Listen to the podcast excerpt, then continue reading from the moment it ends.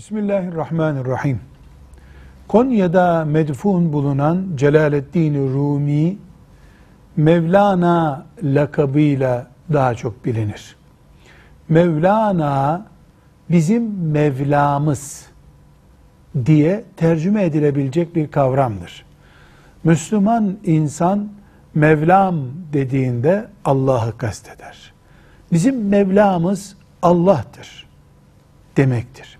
Mevlamız.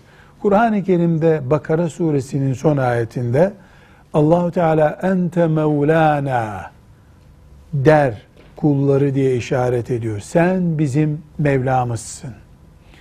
Dolayısıyla bir insan için Mevlana deyimini yani Mevlamız deyimini kullanmak yerinde değildir. Daha çok İran, Fars kültüründen bizim topraklarımıza intikal etmiş bir kavramdır. Kullanılmamasını tercih ederiz ama bazı yanlış kullanımlar doğrudan daha güçlü olabilmektedir. Velhamdülillahi Rabbil Alemin.